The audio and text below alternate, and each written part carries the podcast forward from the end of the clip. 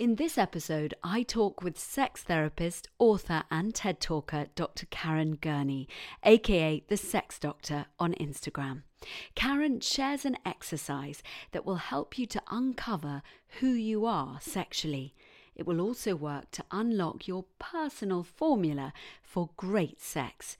We started by discussing the misleading notion that it's possible to be good at sex.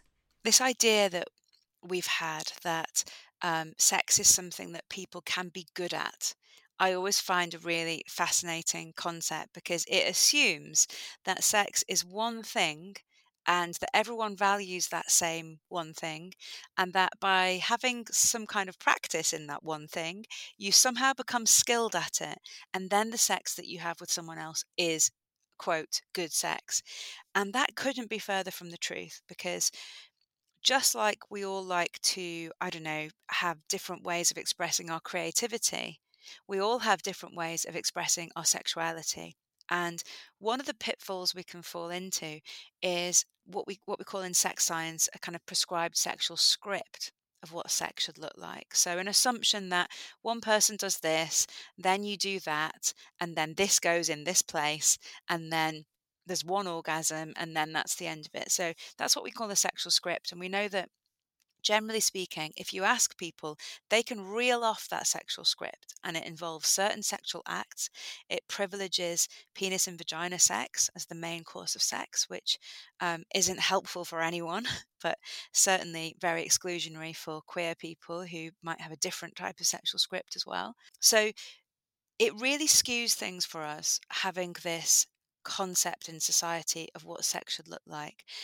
It also starts to diminish our motivation for sex a little bit if the things that are unique to us, the things that really get us going sexually, aren't part of the sex we're having. And how can we make those things part of the sex we're having if A, we don't know them ourselves, B, we can't communicate them to a partner.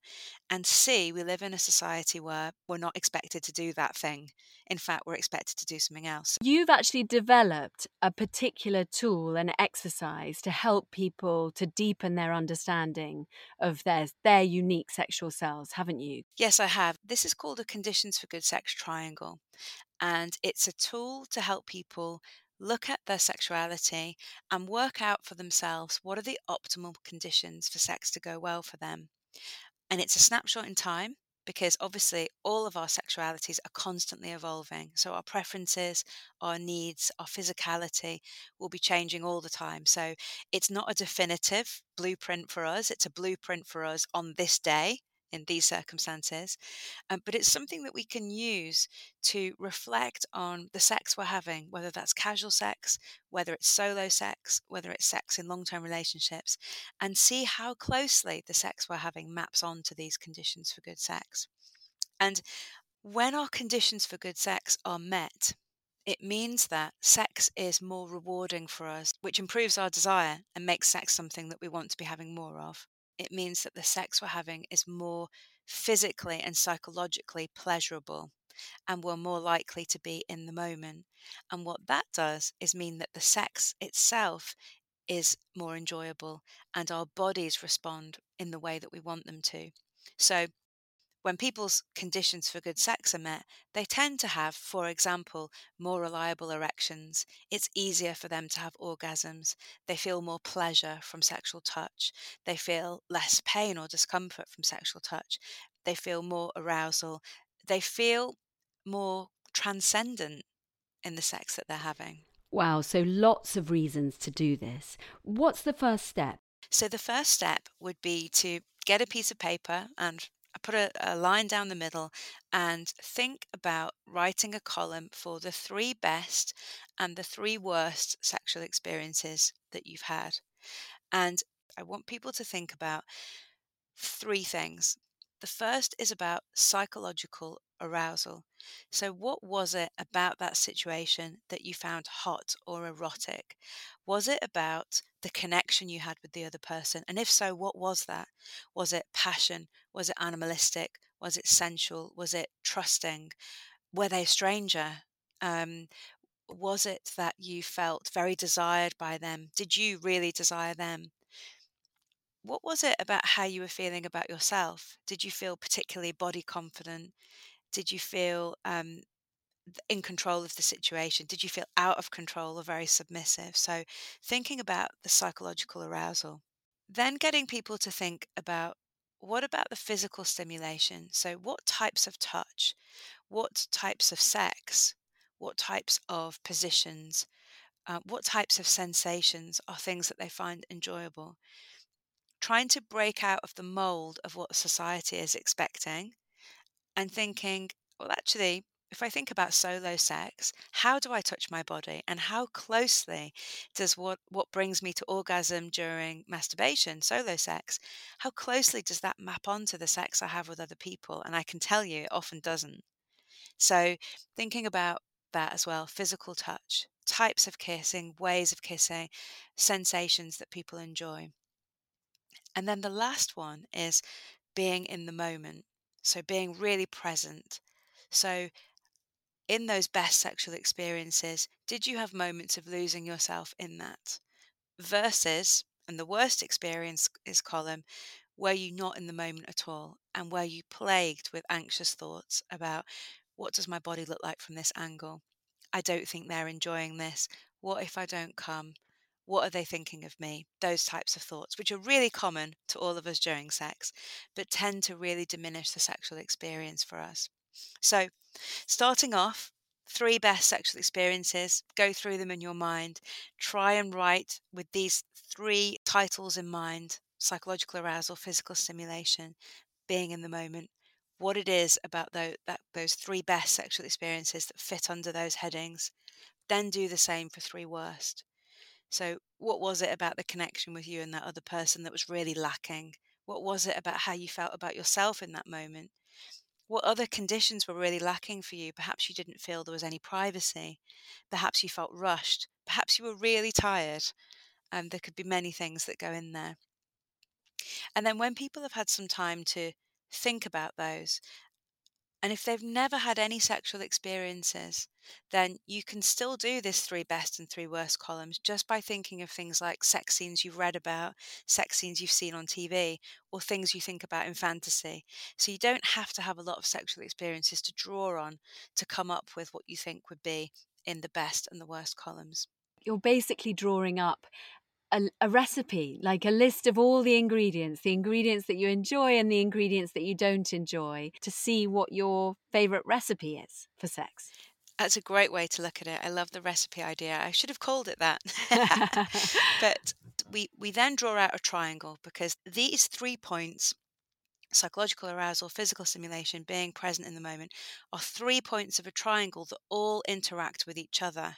So each of those has an influence on the other. So the less in the moment you are, for example, it doesn't matter how good the touch is, your mind is elsewhere and your body won't respond the way you want. Um, so they all interrelate. So I will get people to write the conditions they've started to understand at each point of the triangle. So we're starting to build the recipe then. And then we might look at current sexual experiences and say, okay, with solo sex, with masturbation, how close do each of these points of the triangle map what's actually happening for you? And are there more things you could bring in that would make this experience better? And then we might do the same with casual sex, and we might do the same with sex with a long term partner. People often find that there are bits of the triangle that are quite significantly missing and they might be missing because they've n- never known that about themselves. You know, they've never understood that actually there's this one thing that's really crucial for them to have good sex. And because they've never known it, they've never been able to communicate it to someone else, whether that's a casual or a regular partner. It is crazy, isn't it? How much um, importance we place around sex, and yet how rare it is to actually stop and sit down and pay attention to what you like and what you don't like, and what you've enjoyed and what you haven't enjoyed, and, and try to fathom why that was the case. It, it's it's something around sex that we kind of take it for granted that it, it's either good or it's not. But actually, if we stop and we pay attention and we put a bit of effort in, then we can find all these magic ingredients and really understand them and then we can take steps to make sure that they're in place. Absolutely. And it really ties back to this idea that our bodies should just respond sexually when we want them to, out of the blue, and that uh, there is such a thing as being good at sex. It's impossible to be good at sex, it's not a thing. Because the only way we can be, quote, good at sex is if we spend time understanding our partner's triangle and we find ways to see the common ground between our triangle and theirs. You can't be good at sex without this. You could fluke it and you can have accidental good sex with someone, but being good at sex is just not a thing. Because actually, it's back to that idea that we're all completely unique. And so you can't be someone who's just good at sex across the board because it's all about understanding how you're going to interplay with the other person's triangle perhaps it's something you'd recommend to people quite early in their relationship. I mean, I would love it if everyone did this as a regular thing because we're constantly learning and we're constantly having new experiences about sex that go in either of these directions for us. It's good for us or it's not good for us. But we're never having the time to reflect and assimilate that into helping us have better sex over time. And given that our sexuality, our sexual preferences, and our bodies and our relationships are constantly changing, there isn't really a way to continue to have good sex without doing this, without having some sense, whether it's formal written down process or just a kind of internal reflective process. You know, one of the fascinating things for me is I might work, for example, with um, a man who's struggling to maintain erections and he says i want my you know my penis to work reliably. It's not staying hard it's not getting hard when i want it to. And when we do this exercise and we look at conditions for good sex we find that there's something quite crucial missing in the sexual experience for this person which of course his body's not responding well to. So for example he doesn't feel his partner really wants to be there and he feels that you know his partner might be lacking in enthusiasm or interest and is just going along with it to keep him happy.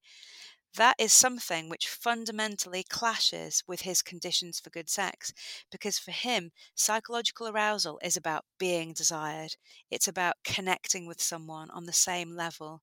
And so without that his body doesn't respond. So absolutely essential to to understand and how amazing because doing this exercise, having that new level of self awareness, could really unlock challenges like that because then you know what you need to ask for and you know the conversations that you need to have in order to create the right environment for for you to overcome that difficulty. Yes. I think it's fascinating how few of us have ever stopped to really think about what it is that we find sexy. I think for so many of us, we spend a lot of time thinking about how to be sexy for someone else, and maybe mm-hmm. we don't spend any time or or very little considering what it is that turns us on. I absolutely agree and i think that that becomes even more challenging in a society that tells us what we should like sexually so what we should be into uh, how the role that we should take um all the things that should be important. So you know a good example is that we're often sold an idea that it's really important to um, have intimacy with someone to have good sex.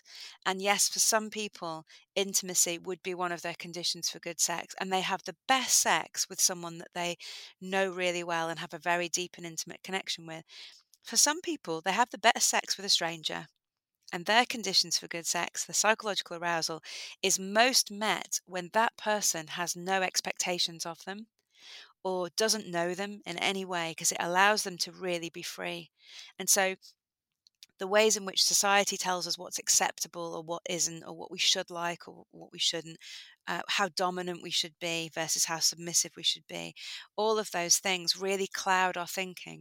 And if, for example, you were someone who realized that your best sex is with stra- a stranger, it doesn't necessarily mean it has to spell the end of your relationship because if you can then share that information with your partner, there are ways to create to sort of mimic that feeling or or create that sense of not knowing each other.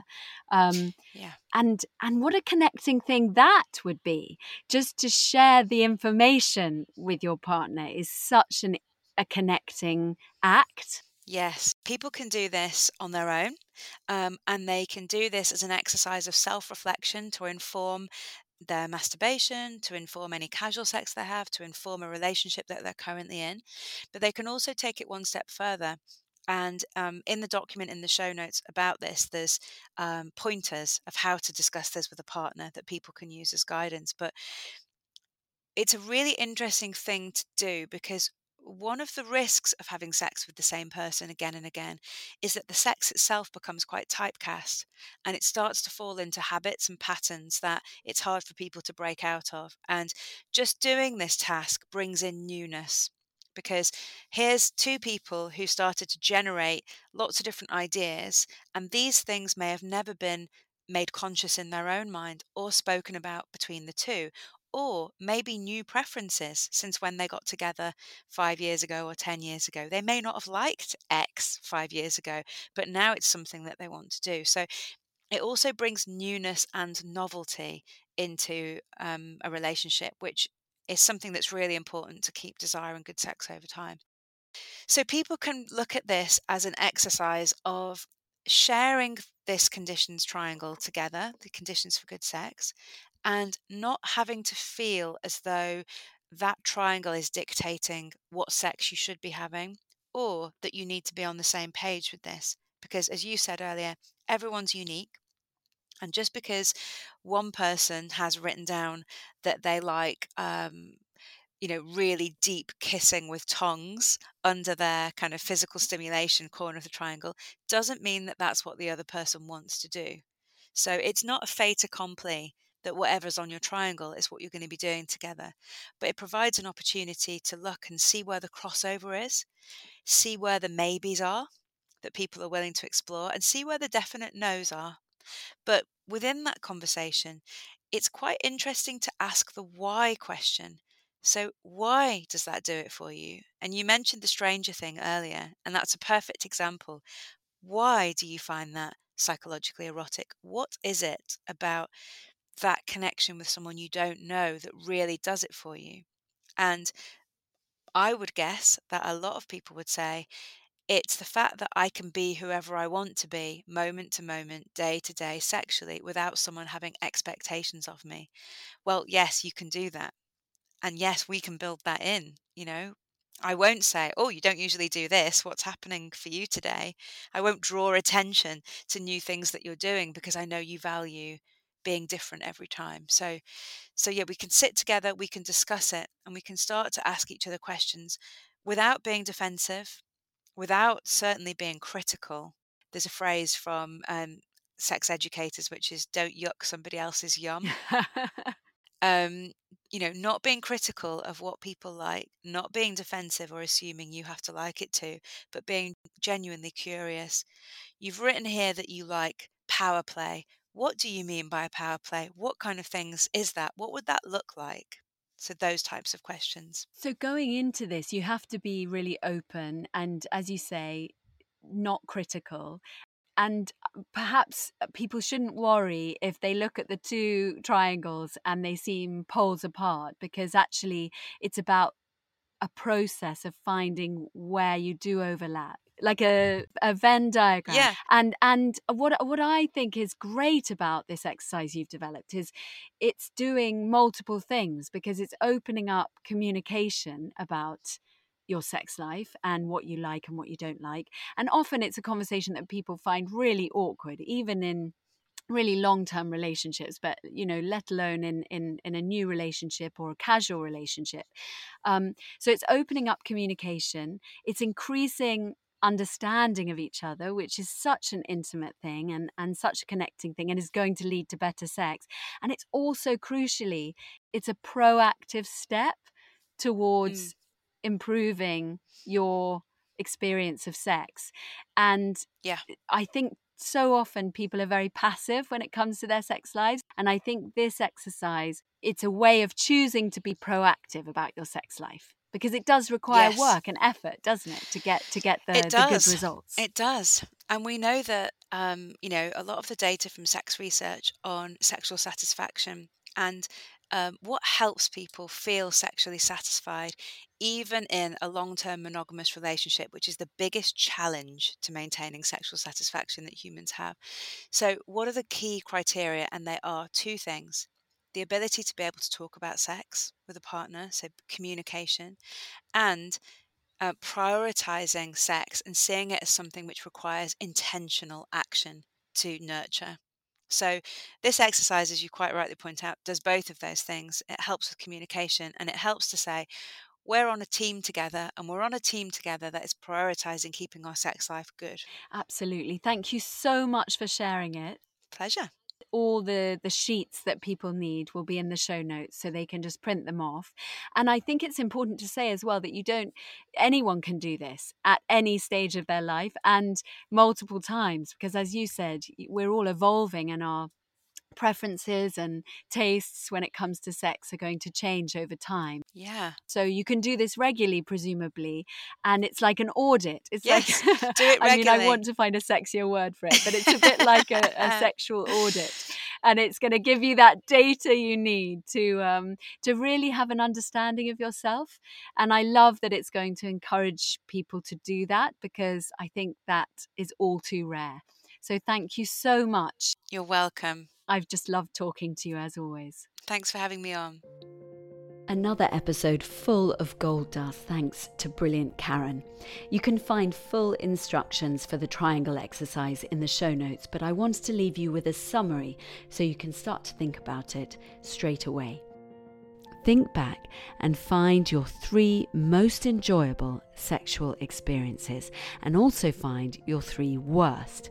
Then put each experience through the following three filters 1. What was the psychological arousal? 2. What was the physical stimulation? And 3. How in the moment were you? Once you have this data, then you can rake through your answers for the common factors. Is there anything that appears in all three of your best experiences? And what about your worst? This information could be a key to unlock better sex, both solo and with others. I wish you well. Thanks for listening.